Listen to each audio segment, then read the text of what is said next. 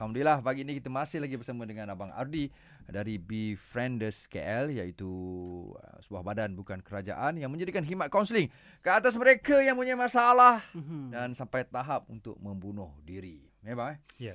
Okey bang, tadi soalan saya bang eh. Okeylah, talian abang buka 24 jam. Orang dalam dunia ni punyalah banyak masalah. Betul?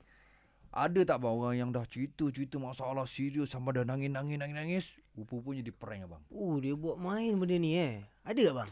So selalunya tak ada sampai sampai tahap ke macam tu lah. Tapi ada juga yang telefon tapi dia lepas tu dia kata oh saja je nak prank.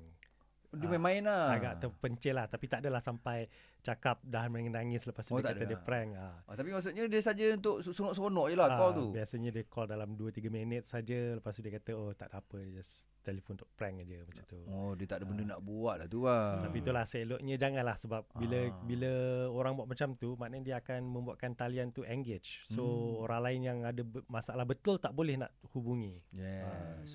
Okey bang, orang yang betul-betul ada masalah bang, yang nak call be befrienders ni bang. Apa nombor telefonnya? So nombor telefon kami ialah 03 7956 8145. Untuk Eh, zaman eh, korang sekarang ambil ni. nombor ni. Ah, ya. Ah. Untuk zaman sekarang ni Kau- kan trending, trending apa tu benda-benda social media. Kalau Hmm. kalau boleh ada tak social media yang boleh share? Um ya. Yeah. So kita juga berada di um, Facebook, Instagram dan Twitter. Mhm. Jadi boleh follow dan like kita Ui. di uh, Befrienders Kuala Lumpur. Hmm. Aku kau Kena apa follow aku risau kau Iwan. Kau kalau ada masalah kau luah kat Facebook. Aku tahu. Oh, Lepas ya tu ke? kau minum telefon, kau call lah, abang. Ah, itulah. Lepas ni Be- tak befriend jangan jangan buat lagi lah eh. Ah. Okey bang, terima kasih banyak bang. Okey Eh, sama-sama. bang, insya-Allah kita jumpa lagi. Assalamualaikum warahmatullahi wabarakatuh.